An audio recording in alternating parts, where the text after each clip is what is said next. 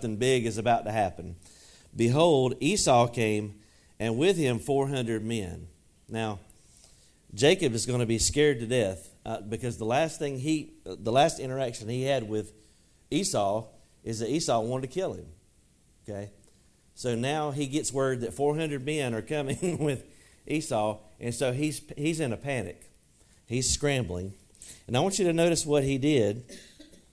It says, uh, and he divided the children unto Leah and unto Rachel and unto the two handmaids. That's Bilhah and Zilpah. Now, now look at this. He put the handmaids and their children foremost. Okay. So if you're going to war and you're going into battle, who are you going to put on the front line? The expendables, right? The ones you're least worried about casualties. Uh, of war. So he puts the the uh, the two handmaids, he puts Bilhah and Zilpah and their kids in the front. And then after that, Leah and her children. And look who's in the back. Rachel and Joseph, uh, hindermost. Now, uh, in in verse seven, we see uh, Joseph, uh, he, he, had, he has manners, he has respect. It says that uh, they met Esau. Leah also with her children came near and bowed themselves. And after came Joseph um, near and Rachel, and they bowed themselves. So Joseph had manners as a, as a young man. So I just wanted to show, to kind of lay that foundation before we go uh, any further. But now let's go to uh, chapter thirty-seven. And some of this will be a review from what we looked at last week. Now it says, and Jacob, uh, Yaakov in Hebrew, he dwelt in the land wherein his father. So you have the mention of the father and Jacob. So immediately we should be thinking about the Abrahamic covenant, the promise that God made to Abram. And uh, he appeared to Isaac, and he confirmed that covenant to Isaac. He did it with Jacob. And uh, and so... Uh, he's he's in the land wherein his father was a stranger. You know, he uh, all of that land was his, but he lived there as a stranger and as a pilgrim. And you and I, uh, we are strangers and pilgrims in this world. We are in the world, but we're not of the world. Amen? We're different, and we don't need to let the world squeeze us, uh, try to squeeze us into its mold, as it so often tries to do. He's a stranger in the land of Canaan. Now, Canaan is the promised land. This is the place that God had promised, uh, had given to Abraham, Isaac, and Jacob, and to their descendants. and and the Canaanites were wicked people. Uh, they were they were not uh, godly at all. And uh, if you understand uh, more about the Canaanites, then you understand when Joshua goes in why God tells them to just kill everybody. You know, don't don't spare anybody alive. And that sounds cruel. But the more you learn about the Canaanites, the more you understand that whole uh, scenario. But he's there in the land of Canaan. Now, verse two says, now these are the generations, uh, some of your translations will say the family record, of Jacob. Now, uh, the, the majority of this, the remainder of Genesis, is going to deal with the story of who? Joseph, right? fourteen chapters. He's got a lot of story Uh, dedicated to him, but this is actually the story of Jacob. This is Jacob's uh, Toledah. Is there any way we can dim the backlight over here where I can see the back projector better? There we go. We all go to sleep with that. Can you stay awake? Okay. twenty-three minutes, we're good. Okay. Start your timers. Um, the Toledah is the Hebrew word for generation or record. And the, and the book of Genesis is filled with these things. Uh, the generation of the heavens and the earth. The generations of Adam in chapter five. Of Noah in chapter six. Of Shem in chapter eleven. Of Terah. And Terah is the father of who? Abram. Abraham. Ishmael uh, in Genesis twenty-five. Then Isaac, the Toledah of Isaac in Genesis twenty-five. The, uh, the Toledah or uh, generations of Esau in thirty-six. And then Esau vanishes from the narrative because he's not part of the promised seed. And then we come to uh, Jacob. Okay, Now, in Genesis thirty-seven two, it says, these are the generations or the Toledah of Jacob. And notice the very next word is what? Joseph. So Jacob's story, or his Toledah, is going to be told through this remarkable young man, Joseph. And uh, Joseph uh, is remarkable on a number of fronts, not the least of which is that he is a type or a picture uh, of Christ. And, uh, and as we go, kind of be sensitive to those things that uh, look at the similarities and the parallels between the life of Christ and the life of Joseph. Now, Joseph uh, is a lot like Daniel in that he is portrayed as a person of impeccable character. Now, he was not sinless. There's only one person who's ever been sinless. Amen? Jesus Christ. So he's not sinless, but he, he is a type of Christ in that he is a person of impeccable character. Daniel is much the same way. Uh, there's no real character flaws in the story of Daniel. And you'll see some similarities uh, with that. So, it says, uh, Joseph being seventeen years old, it says that he was um, pasturing the flock. Now, let's let's look at this um, and understand the purpose here. Why is it that God's going to work through Joseph? You ever notice God never says, I'm the God of Abraham, Isaac, Jacob, and Joseph? He doesn't say that, does he? So why is God going to tell the story through Joseph? Well, there's a number of reasons uh, for this, but not the least of which is it, it helps us understand how we get from Genesis to Exodus. It kind of bridges the gap uh, and helps us understand how we get from one family of seventy people to a nation of two million people. All right, so... Um, Turn, turn to Genesis fifteen, if you want to, or you can just read along on the screen. Who wants to be my narrator? Adam, Mark, who wants to draw the short straw? All right, Mark, thank you. Appreciate you. Now, God's going to appear to Abram in Genesis fifteen, and Abram's going to have a vision uh, of the Lord. God's going to put him uh, in a deep sleep. And he's going to confirm what we know we now know as the Abrahamic covenant. And uh, he's going to predict something to Abraham. Would you read that, Mark? Genesis fifteen thirteen. Genesis fifteen, verse thirteen. And he said unto Abram, know of a surety that thy seed shall be a stranger in a land that is not theirs, and shall serve them, and they shall afflict them four hundred years. So they're going to be slaves for four hundred years. Now, uh, he's not told where. We now know that it's Egypt. But God's going to, uh, they're going to go dwell there for four hundred years. Um, are, is anybody, Mark, are you in Genesis fifteen by any chance? Praise God. uh, I'm glad you are. Because I wanted you to read something else uh, in there. Uh, would you read the next Verse verse fourteen, uh, fourteen through sixteen. fourteen through sixteen. And also that nation whom they shall serve will I judge, and afterward shall they come out with great substance. And thou shalt go to thy fathers in peace. Thou shalt be buried in a good old age. But in the fourth generation they shall come hither again, for the iniquity of the Amorites is not yet full. Okay, so four hundred years... Because God's going to give the Canaanites a chance to repent. God doesn't just give the land to the nation of Israel. Now, he knows they're not going to repent, but in his mercy and grace, he's going to give them four hundred years. That's a long time. But uh, but they didn't. And so that's the reason that they go into Egypt for four hundred years. Okay, that's the bookend number one. Bookend number two, we get to the book of Exodus in the first chapter, and we find out that there's seventy souls that came into Egypt, but they ended up as a nation of about two million, roughly. So, Mark, would you read those uh, verses from Exodus up there? Exodus one, verse seven and verse eight. And the children of Israel were fruitful and increased abundantly and multiplied and waxed exceeding mighty, and the land was filled with them. Now there arose up a new king over Egypt, which knew not Joseph. Okay. So this is not about the production of the nation, but it's about the preservation of the nation.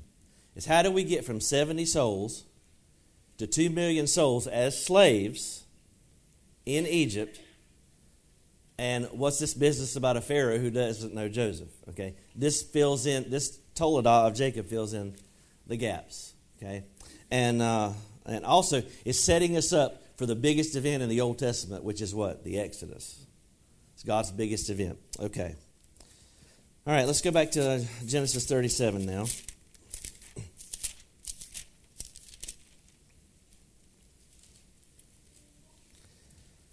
It says Joseph being seventeen years old. That's a key. Uh, that's a key uh, detail. He's a young man. He's seventeen years old. He was pasturing the flock. He's feeding the flock. It's interesting to me how many people that God uses in a mighty way, but they start out in humble circumstances. Moses was a shepherd. Uh, David was a shepherd. Uh, even Christ came not to be ministered unto, but to minister, to serve. We see that at the Last Supper where he's washing the feet of the disciples.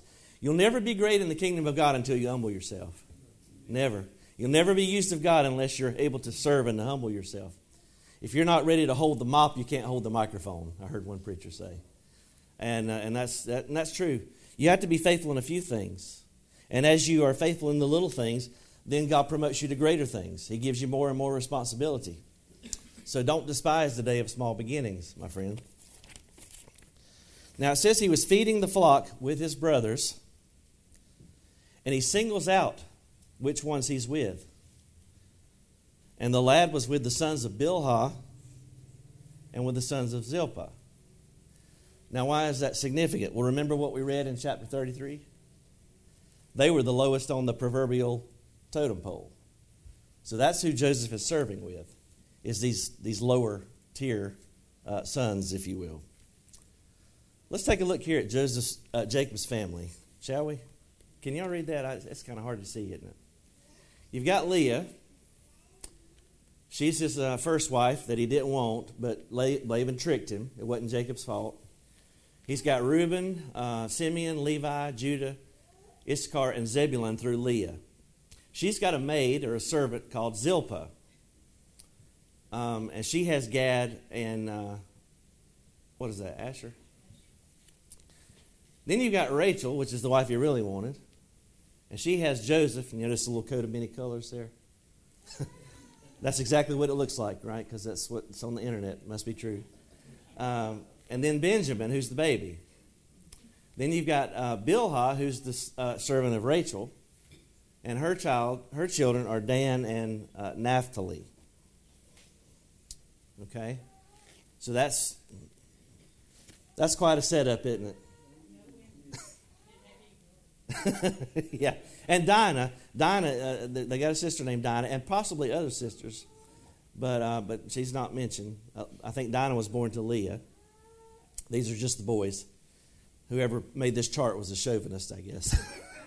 but but this is quite a dynamic, you know. So put yourself in Joseph's shoes. Now his mother died when she was giving birth to Benjamin, and she was going to name him Benoni, which means son of my sorrow. How'd you like to carry that around with you? And Jacob says, no, we're going to call him Benjamin, Benjamin, which is the son of my right hand. So Joseph here, he's got three stepmoms. He's got ten half-brothers that hate him.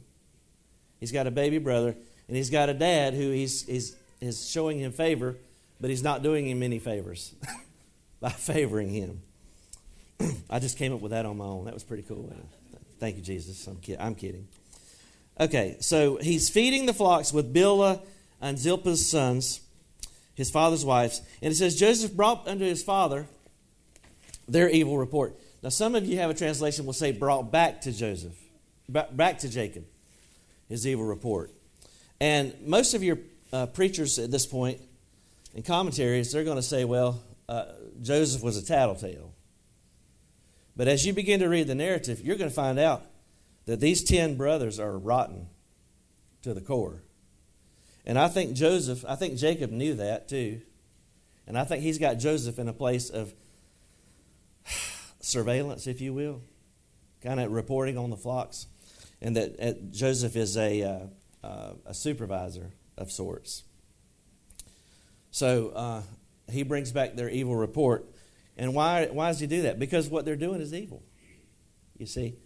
And we have a responsibility to speak out against evil. Do, do you realize that? That if we just don't, if we don't say anything about it, it's like we're going along with it. Now, what happens when you preach out against evil? Does everybody like it? No. You're going to be persecuted, right? And Joseph's going to experience persecution because he's telling the truth. He's not lying about his brothers, and he's not a talebearer. You know why I know he's not a talebearer? Look at who he's talking to. He's not talking to other people. He's talking to his father. Okay? This is not, this is not a tattletale. This is somebody who has integrity and is looking out for his father's interest. He's honoring his father. All right, let's go to verse three. It says, now Israel. Notice the name change. Notice in verse one, he's Jacob. But notice here, he's Israel in verse three. Israel loved his son uh, more than all of his children. Now, we can certainly um, see problems here, can't we? You know, as parents, we, we don't need to parent that way. Uh, it's evident that Jacob favored Joseph, but as you learn more about Joseph, you understand why he favored him. It wasn't just because he was the son of uh, Rachel, who was his true love, but Joseph is a person of character, and he honors God, and he loves he loves the Lord. And it says because he was the son of his old age. Now, from everything I read, uh, that this in our English versions may not be uh, what we think it is. We tend to think of this as, oh, uh, Jacob's old, and now he's got a baby, and he's doting on him because, you know, Joseph's a baby. But look at your family tree up here. And if you look at your family tree, you find out that Jacob, excuse me, that Joseph is not the baby, but who's the baby? Benjamin. Okay. So if this is just an, uh, an issue of chronology, or which one's the baby, then Benjamin would have been the favored son. You see what I'm saying here? So what the he, what Hebrew scholars say is that this um, it says son of his old age. It should be translated a son wise beyond his years. Uh, one commentary said that Joseph was like a, a man with gray hair on green shoulders. I like that. He's wise beyond his years. He's got gray hair on green shoulders. Um, if you if you remember, Daniel, when he was deported to Babylon, he was wiser than his peers, right? And there's somebody else that was around twelve years old that was teaching in the temple. Remember that? Jesus. Now, he's the Son of God, obviously. But he was wise beyond his years. Okay? And I think that's where we, what, what we're seeing here with Joseph. Now, uh, Jacob made him a coat. Now, uh, most of our translations say a varicolored tunic or a coat of many colors. And uh, the only other time that terminology is used is in Samuel, referring to Tamar, who is David's daughter. Uh, Mark, would you read that from Second Samuel thirteen? Second Samuel thirteen, verse eighteen. And she had a garment of divers colors upon her, for with such robes were the king's daughters that were virgins apparelled. Then his servant brought her out and bolted the door after her. Okay, so this was like a royal robe. And also, from everything I can read and the etymology of the word, it meant it was a coat with sleeves that went down to the feet. So this was not a working garment. A working garment would have been a sleeveless coat, and it wouldn't have been something that would have encumbered uh, him from laboring. So Joseph is in a supervisory position, and no doubt this is also a statement of who Jacob intends to have the rights of the firstborn. Okay, so uh, just be mindful of that. All right, verse four. This is where we left off last week. It says, when his brethren saw that their father loved him more than all his brethren, what does it say? They hated him. They hated him. You're going to see three times in this narrative that his brothers hated him. And uh, be mindful of that, and be aware that if you don't deal with your hatred, it's going to breed other sins, uh, not to mention be self be self-destructive to you. And notice it says, they could not speak peaceably unto him. That's interesting. You know what the word peaceably is in the Hebrew? It's Shalom. And this was the most common greeting that any Jewish person would say. You know, like you know how we do in the South. How you doing? You know, how y'all, or how, how's your mama and them, or whatever. You know, how are y'all doing? That's the most common greeting uh, was Shalom, and it and it and it shows you the dynamic that his brothers had uh, with him. That even the most basic thing, they couldn't even say Shalom when they saw him. They just hated him. They, they just probably, every interaction with him is some kind of sarcasm or uh, spiteful thing. Verse five. Well, let me, let me back up here. A lot of people and a lot of preachers and a lot of commentaries at this point, they do something that we would never do now, and that is blame the victim. And they said, well, if Joseph wasn't a tattletale, they wouldn't have hated him. And if Joseph had just kept those dreams to himself, they would have, they would have, uh, he wouldn't have had nearly the problems that he had. Now, he may have been somewhat naive. I don't think he was, but he, he may have been. But I'm going to tell you, this is a tale that's as old as time. And it goes all the way back to the first family. And we let's remember the first family, they had, uh, there was two brothers, and one brother killed the other brother. First John three. Uh, Mark, would you read this? This is this is telling the narrative of Genesis, but it gives us the reason behind the narrative. First John three, verse eleven. For this is the message that ye heard from the beginning, that we should love one another. First John three, verses twelve and thirteen. Not as Cain, who was of that wicked one, and slew his brother. And wherefore slew he him? Because his own works were evil, and his brother's righteous. Marvel not, my brethren, if the world hate you. Mm-hmm. So what you understand here, it's not just that Joseph is a tattletale, which I don't think he was, or that he should have kept his dreams to himself, which I don't think he should have, and I'll get to that in a minute. But um, Joseph is a reminder to these brothers of how rotten they are. If you want to make the world mad, just live for God. That's all you got to do. If you want to make the world hate you, just live for Jesus. You don't have to stand on the street corner and preach with a megaphone. Just live a righteous, godly life, and the world will say, I hate this guy. Why? Because it convicts them of their sin. It reminds them, people don't like light when they're in darkness. They don't like it. All right, back to Genesis thirty-seven. And Joseph dreamed a dream. Hallelujah. He dreamed a dream. Now, this is a way that God speaks uh, sometimes. God will speak through dreams. And there are precedents uh, all throughout the Scripture. Abraham had a vision. Abimelech in chapter twenty. He's warned not to sleep with uh, Sarah. Jacob has a vision, a dream. In, in twenty-eight of Genesis, he sees the ladder, Jacob's ladder. Pharaoh's baker has a dream in Genesis forty.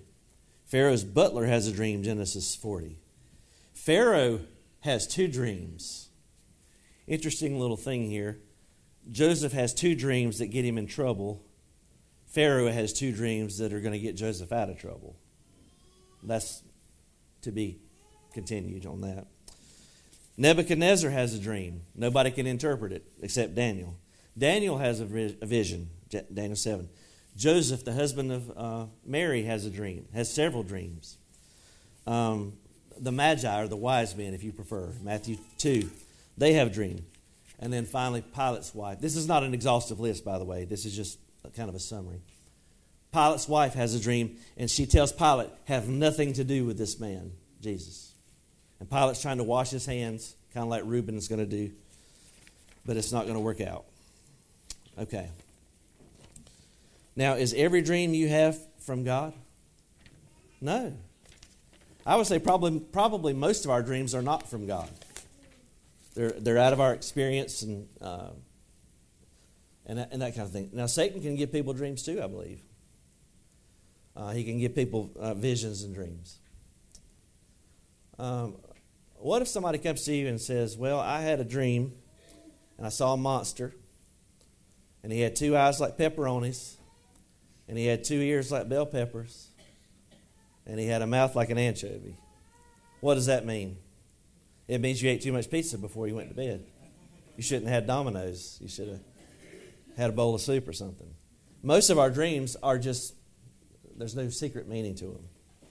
When I, one of my first jobs, I was a dishwasher, uh, busboy and a dishwasher. And it was the most monotonous job ever. We didn't have a commercial, uh, uh, it was at Seafood Haven. Anybody ever eat there when you were a kid? You were younger. Um, I was. I started out busting tables, and then I got promoted to dishwasher. Oh, hallelujah. I'm climbing the ladder of success. And we didn't have an industrial uh, dishwasher. We had three sinks, three petition sinks. First of all, you had to get all the food out of the plates. I'm going to tell you what, y'all are nasty. People are nasty. Whenever you put all that stuff on your plate, somebody's got to clean it. But anyway, so I de- emptied all the food into a slop bucket. And then I carried the dishes to the main sink where we would wash, you know, wash them by hand. Then we had another station where we would rinse the dishes. And then we had another station where we would scald them, sterilize them. And I think I burnt my hands more than I sterilized the dishes with that, that water. But it was a monotonous job, and I'd do it, I'd do it all night. And you know what? A lot of times I'd come home, I'd go to sleep, and I'd dream. You know what I would dream about? That I was washing dishes all night long because it was just a repetitive thing. And I would wake up just exhausted. I'm like, oh, Lord, I got to go back to work today. And I've been washing dishes all night.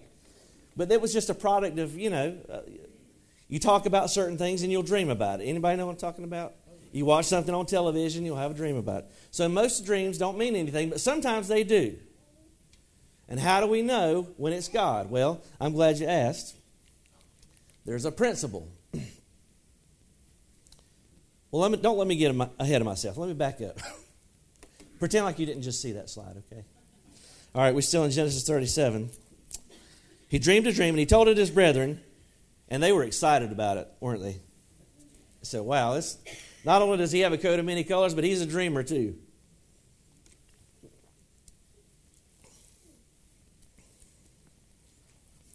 You know what I was thinking about H T earlier in the week? I was thinking if only Jacob had heard the Oak Ridge Boys singing about trying to love two women, he would have never gotten this mess, would he? He's trying to trying to please four women. But anyway, so um, they could not speak peaceably unto him. They dreamed a dream, told his brethren, and they hated him yet the more. Some of y'all didn't get the Oak Ridge Boys reference, and y'all to be ashamed of yourself. That's one of the best groups. Or some of you got it, and you just didn't think it was funny, and that's okay too. They hated him yet the more. Notice twice we're told they hated him. Notice this thing's growing. It's like a cancer. And he said unto them, hear, the Hebrew word is Shema. I pray you this dream which I have dreamed. For behold, we were binding sheaves in the field, and lo, my sheaf arose, or stood erect, and also stood upright. And behold, your sheaves stood around it, and made obeisance to my sheaf, or bowed down to my sheaf. Well, it doesn't take an astrologer to interpret the dream, does it? You know, what, what, what's this dream trying to convey? Well, again, we're not left to our sanctified imaginations here. Aren't you glad? His brothers are going to interpret the dream for us. The Bible is its own interpreter. Notice what it said in verse eight. And his brothers said unto him, shall you indeed reign over us? Well, yes. Yes, he, he is going to. And shall you indeed have dominion over us? Yes. And notice for the third time, we are told, they hated him yet the more. But now we've got another component. They're not just hating him for the, the coat and the favor, but they're, they're hating him for the dreams and for what? The words. And this is going to bring me to my what I was trying to get to earlier, that I, I don't think Joseph was in error by sharing his dream. Now, we may think he was naive, um, But, I, but I'm going to give you a, a take that I don't. Many commentaries won't take. So he dreams yet another dream. Okay, so there's a principle in Scripture. Why does Joseph have two dreams? And I believe it's because he wanted to confirm to Joseph that this dream is from God. That it's not just some outlandish experience that he's had, but that this is the word of the Lord. Now this is a principle throughout Scripture. Uh, we've got two listed here. I'm going to get Mark to read them in just a minute.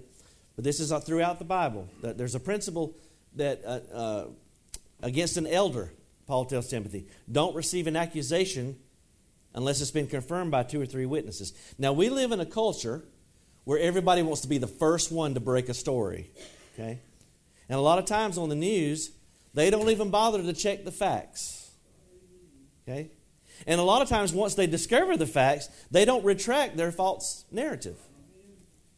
And you need to be careful about that as we live in this world that, uh, you know, it's easy when somebody can tell their side of the story. My dad always told me, he said, son, there's three sides to every story. There's yours and mine, and then there's the truth that only God knows. And I had to learn this the hard way in counseling because everybody wants to tell their story, and in their story, they're always the hero, and somebody else is always the villain, right? And you may not believe this, but you're the villain in somebody's story. I mean, you are. I talked about dysfunctional families last week. Just one more little funny thing. Everybody has got a dysfunctional family at some, on some level. Everybody has got a Cousin Eddie. And some of you are like, I'm not going to laugh because I don't want anybody to know I know who Cousin Eddie is. And if you don't know who Cousin Eddie is in your family, that means what? That means you're Cousin Eddie. But there's a principle in Scripture of two witnesses. Gotta love it. Randy Quaid, great, great role there. All right, Mark, would you read Deuteronomy nineteen fifteen? Deuteronomy nineteen, verse fifteen. One witness shall not rise up against a man for any iniquity or for any sin, in any sin that he sinneth. At the mouth of two witnesses or at the mouth of three witnesses shall the matter be established. All right, thank you. Okay, so... Uh, you might expect that we would be told this more than one time, right? Since it's the principle of two or three witnesses. So Paul tells us that in Second Corinthians, I think it's the thirteenth chapter. Uh, Paul tells Timothy that in First Timothy, I think chapter five. But here I've just simply got the words of Jesus from Matthew eighteen, sixteen. Matthew eighteen, verse sixteen. But if he will not hear thee, then take with thee one or two more, that in the mouth of two or three witnesses every word may be established. Okay, that's dealing with people that are offended in the church and uh, church discipline and that kind of thing. There's another principle here, and that is that uh, God's word is established and that it will shortly come to pass. Now, Joseph's dreams are going to come to pass in the future, in his lifetime. And uh, Pharaoh has his dreams, and this is Joseph's record of, of what he says to Pharaoh. Pharaoh has two dreams, and Joseph explains to him why he had two and what it means. Mark, would you read that? Genesis forty-one, thirty-two. Genesis forty-one, verse thirty-two. And for that the dream was doubled unto Pharaoh twice. It is because the thing is established by God, and God will shortly bring it to pass. Okay. So it's going to come to pass in his lifetime, but it's also uh, to let him know that this dream is from God. And God doesn't want us to be confused. God is not the author of confusion. And so if he's trying to tell you something, whether it be by a dream or by uh, the Holy Spirit, he's going to confirm that to you, to where you're not just going through life as uh, you know in confusion. All right, let's go back to uh, thirty-seven.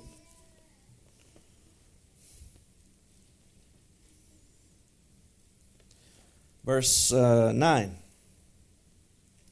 It says, he dreamed another dream and told it his brothers. He said, behold, I have dreamed a dream more. And behold, the sun and the moon and the eleven stars made obeisance to me. So,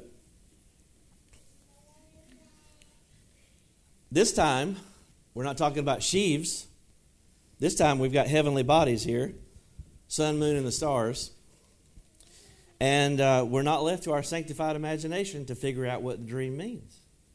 Notice, and, I, and it's interesting, well, I'll, I'll save this. But notice in verse ten, this time he tells it to his father. It's not just his brothers. And to his brethren. And this time the Bible says his father did what? He rebuked him. Now Joseph's not used to this. He's used to the favor of his father. He's used to Jacob being pleased with him. And uh, from what I understand, the Hebrew word rebuke here means he, he was angry and shouted at him. Okay. Now, it's one thing for the brothers to bow down to Joseph. It's entirely another for the father to bow down to Joseph.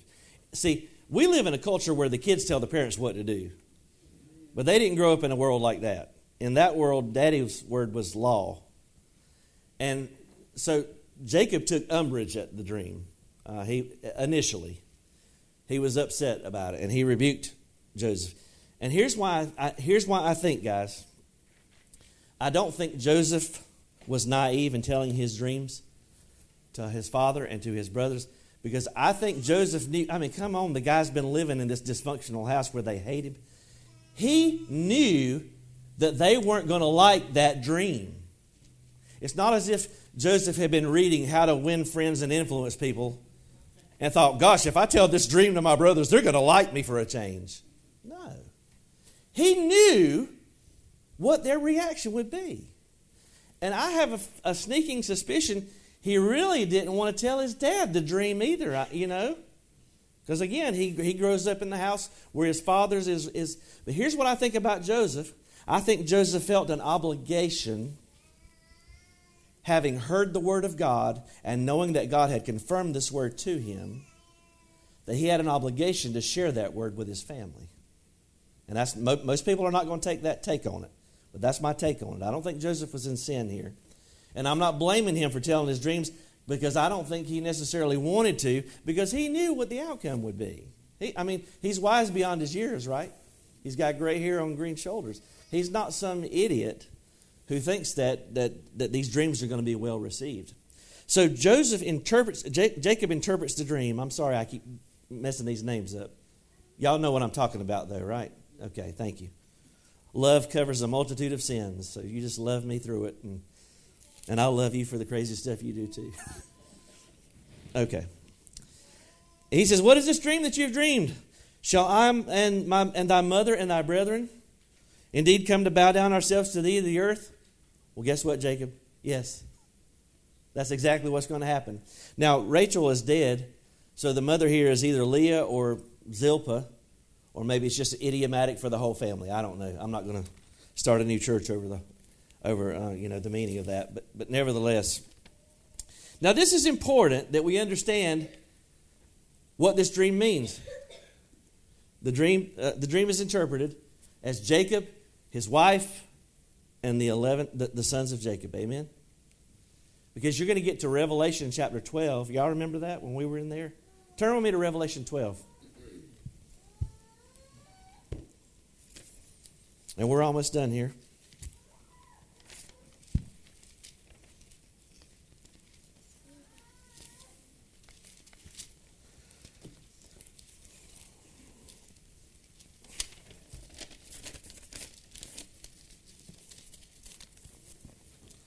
I got volumes of commentaries in my office, even more on my computer, that try to explain this passage.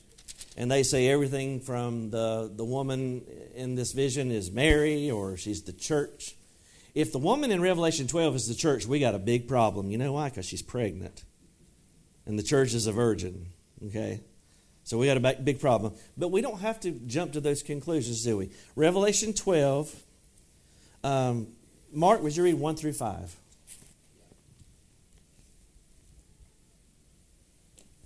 Revelation twelve, verses one through five.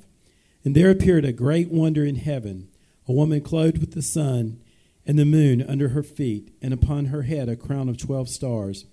And she, being with child, cried, travailing in birth, and pain to be delivered. And there appeared another wonder in heaven, and behold, a great red dragon, having seven heads and ten horns, and seven crowns upon his heads. And his tail drew the third part of the stars of heaven, and did cast them to the earth. And the dragon stood before the woman, which was ready to be delivered, for to devour her child as soon as it was born.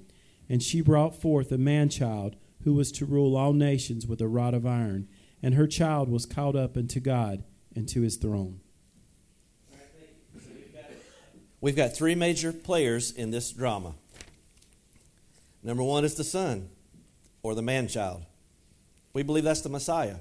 Psalm two says that God has a son. Verse nine, it says that he is going to rule the nations with a rod of iron. Acts one, um, nine says that Jesus ascended back to heaven in a cloud. So he's ruling, the uh, the son, the man-child is ruling with a rod of iron, and his throne is caught up into God. That's the son. Well, what about the dragon? That one's easy, isn't it? Because Revelation twelve, nine and twenty-two tells us that it's the serpent, it's Satan, the, uh, the old dragon, the devil himself. Well, what about the woman with the twelve stars and the, the moon and the sun? Well, if you've never read Genesis, I guess you could say, well, maybe that's the church. But if you've read Genesis, which, by the way, the Bible assumes that you've read Genesis, then you know that Jacob has already interpreted who the woman is thousands of years ago. The woman is none other than Israel and his twelve sons, the nation of Israel. So uh, the Bible is its own interpreter. By the way, I... I I had a recurring dream years ago. When I first, well, let me tell you the dream real quick. I used to have a dream that I was in college, and uh, it was the last day of the semester, and I was ready to graduate, and I found out that I had not gone to class. There was one class I had not gone to all year, so I didn't have enough credits to graduate. And I would have this dream over and over and over again, and it just tore me all to pieces. And I got to seeking the Lord about it. Early on in my ministry, when I first started preaching, I focused almost exclusively on New Testament preaching. I'm like, here, we're New Testament believers. I'm going to preach Jesus and the cross. And I hardly ever even read the Old Testament, let alone preach from it. And I began to seek the Lord, and he sh- he, he showed me in prayer, not in a dream but or a vision, but he showed me in prayer that I had been neglecting the Old Testament in my studies and in my preaching. And I repented of that, and I started to diligently study this, the Old Testament. And you know what? I never had that dream again. So there's an, there's an instance where God doubled the dream and confirmed it and gave me clarity as to what the dream was, to, was, was meaning. As I was not ready to graduate because I had been neglecting an important class. You can't understand the book of Revelation if you've never read the, the Old Testament, right? We spent a whole year in this, so I shouldn't have to twist your arm to get you to believe that. Amen? So that's just one instance of where God used a dream to show me where I needed correction. Okay. We're almost done. Let's go back to uh, Genesis thirty-seven.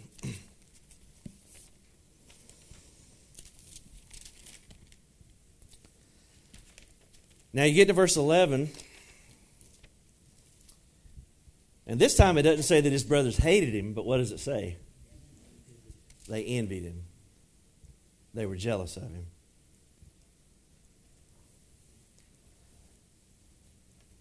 Adam, do you like football? You like football? Do you like the San Francisco forty-niners? No? Okay, good. This, this will work great. That's been my team ever since Joe Montana. That's been my team. I don't watch N F L as much as I used to, but that's been my team. Now imagine, now I don't know how strongly you dislike the forty-niners. You, you probably don't hate them, but pretend like you hate them just for this illustration. Okay. Pretend like he hates, if I'd have said Duke and Carolina, we could have really got some traction here, couldn't we? Let's do that, because I just want to relate with my audience, okay? Let's make it a Duke and Carolina thing. All right. Now, y'all know where my loyalties lie, and I don't don't say anything. Just, I'm sure. and uh, but most Carolina fans cannot stand Duke fans on the sports level. Now we may love each other in real life, gotcha, but when that game is on, we can't be friends. Some of y'all live in a house that's divided, and I feel sorry for you. That was that was the only reason I married Lori. Is I said if you if you don't like Duke, we can't be friends, but. So we don't argue about that. We argue about other stuff, you know. But, but uh, most Tar Heel fans hate Duke fans when the game is on. Now, but we can still be friends, right? You know. But imagine, Adam, if I said, you know, I had a dream. I had a dream. And I dreamed that I was playing point guard for Duke, and we won the national championship. Now, Adam may hate my guts, but is he going to be jealous of me? No. Why? Because he knows it's just a dream. Because he knows I'm fifty years old and I'm not going to be playing point guard for Duke or for anybody else for that matter. So he's not going to be envious of me if I tell him my dream. He's just going to be like, okay, whatever, you had too much pizza last night. Get your act together. But when Joseph told his dreams to his brothers, they envied him. So what does that tell me? That tells me they believed. They knew God's hand was on this young boy. They knew, they knew that everything that Joseph had dreamed was going to come to pass. And that's going to set us up for what's going to happen in the subsequent studies, God willing. These boys think they're going to kill that dream. They're out there to abort that dream. And they're not going to be able to. And I want you to understand that this is um, this is the same thing that happened with Jesus. Um, Pilate is getting ready to, uh, his, his hand has been forced, basically. And he can either release a prisoner or he can... Uh, He can release one uh, and execute the other. And notice what it says in Mark fifteen, nine and ten. Mark fifteen, verse nine and ten. But Pilate answered them, saying, Will ye that I release unto you the King of the Jews? For he knew that the chief priests had delivered him for envy. See, the chief priests were envious of Christ because they, they knew who he was. They knew it. But they refused to believe in him. And uh, and that's the same thing is happening here with Joseph. Again, I want you to be sensitive to the parallels between the life of Joseph and the life of Christ. Okay, Joseph is hated by his brothers. He's delivered because of envy. Christ comes into his own. His own receive him not. They deliver him. The chief priests deliver him for envy. But notice the, the last part of Genesis thirty-seven eleven. It says his brothers envied him, but his father... observe the saying. Initially, Jacob was upset about the dream. But when he had had some time to think about it, Jacob started to refresh things and rehearse things in his own mind. Jacob thinks back and he thinks, well, you know, my great, excuse me, my grandfather, he had two sons. Ishmael was firstborn, but God chose Isaac. And in his own household, Esau was the older brother, but God had chosen that younger brother, right? Jacob himself had seen a vision of God. He had seen the ladder and the angels ascending and descending. And so Jacob thinks, you know what? Maybe I was too hasty to make a judgment on this because God evidently is doing something in this boy's life. And I think there's a there's a parallel here. Uh, I made mention of this earlier. When Jesus was teaching, I joke around and say he was teaching the senior adult Sunday school class. He was in the temple teaching the doctors of the law. And, uh, but but notice what Mary says, Luke two, eighteen and nineteen. Mark, would you read that? Luke two, verses eighteen and nineteen. And all they that heard it wondered at those things which were told them by the shepherds. But Mary kept all these things and pondered them in her heart. All right, thank you. And then there's one other scripture there, and this is when she finds he's twelve years old, he's teaching in the temple. Luke two fifty-one. Luke two, verse fifty-one. And he went down with them and came to Nazareth and was subject unto them. But his mother kept all these sayings in her heart. Okay, just like Jacob. She's, she's trying to process all the information. It must have been overwhelming. But she's pondering, and the shepherds are telling her things, and And the angels are, are telling her things, and uh, Simeon and uh, um, Elizabeth. And uh, now she sees Jesus as twelve years old. And, man, there's something just remarkable remarkable about him uh, at this age. And she's pondering all these things in her heart. So I'll close with this. What is your response going to be to the gospel? Uh, are we going to be like Joseph? You know, Joseph... It's never too late to start being uh, a, a true servant of God. And Joseph, he was seventeen years old. I want to encourage every young person in here, give your heart to Jesus Christ while you're a young person. Uh, uh, remember your Creator in the days of your youth. And, and don't put any limits on God. God can use a seventeen-year-old boy, a thirteen-year-old boy, uh, a twelve-year-old boy, a ten-year-old boy.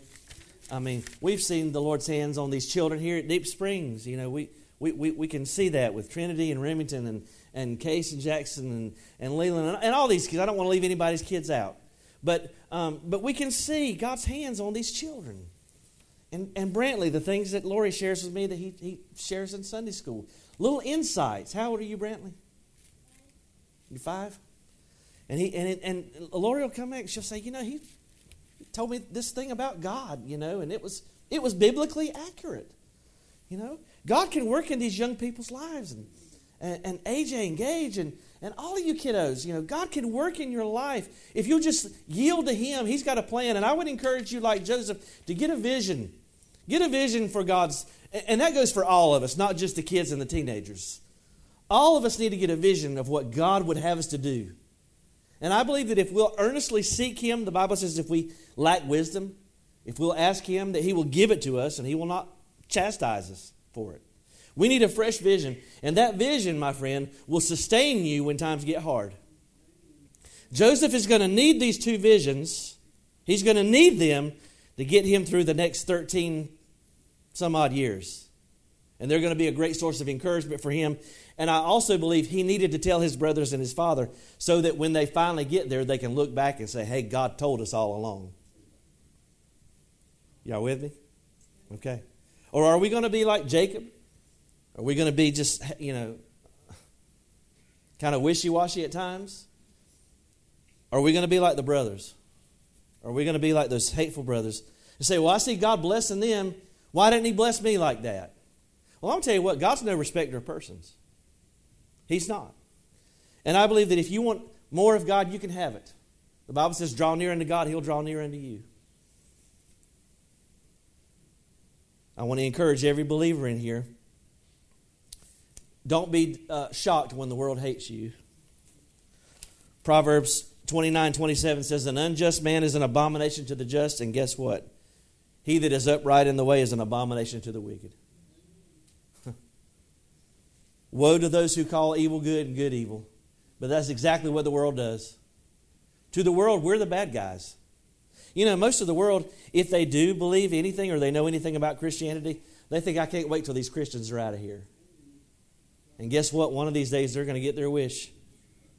And they're going to wish that they hadn't wished that at all. Would you stand? All of this points to the Lord Jesus Christ. He came into His own. His own received Him not. But to as many as received Him, to those He gave the power, the right, the authority to become the children of God. You may be here today, you don't have any relationship with the Lord. Maybe you're jealous. Maybe you say, I wish, I wish God would forgive me. Guess what? God will forgive you of your sins. Jesus has already paid the price for your sins. It would be a shame for you to just walk away from it. He's paid the price. He lived a perfect life. He died on the cross. He was buried. He rose again the third day. And He says, if you will believe in me and receive me and repent of your sins, you will have eternal life. Maybe you're here today. You're wondering, God, do you have a plan for my life? And I would just invite you to come to this altar and say, God, it's been a long time since I had a dream. It's been a long time since I had a vision of anything you wanted to do in my life. God, would you just birth something new in me today? Just show me today. Just, just give me some fresh anointing, some fresh fire, some fresh zeal to do something for the kingdom of God. And I believe if you'll earnestly come and seek Him, the Bible says if we ask, we'll receive. If we'll seek, we'll find. If we'll knock, the door will be open unto us. Would you come as they play?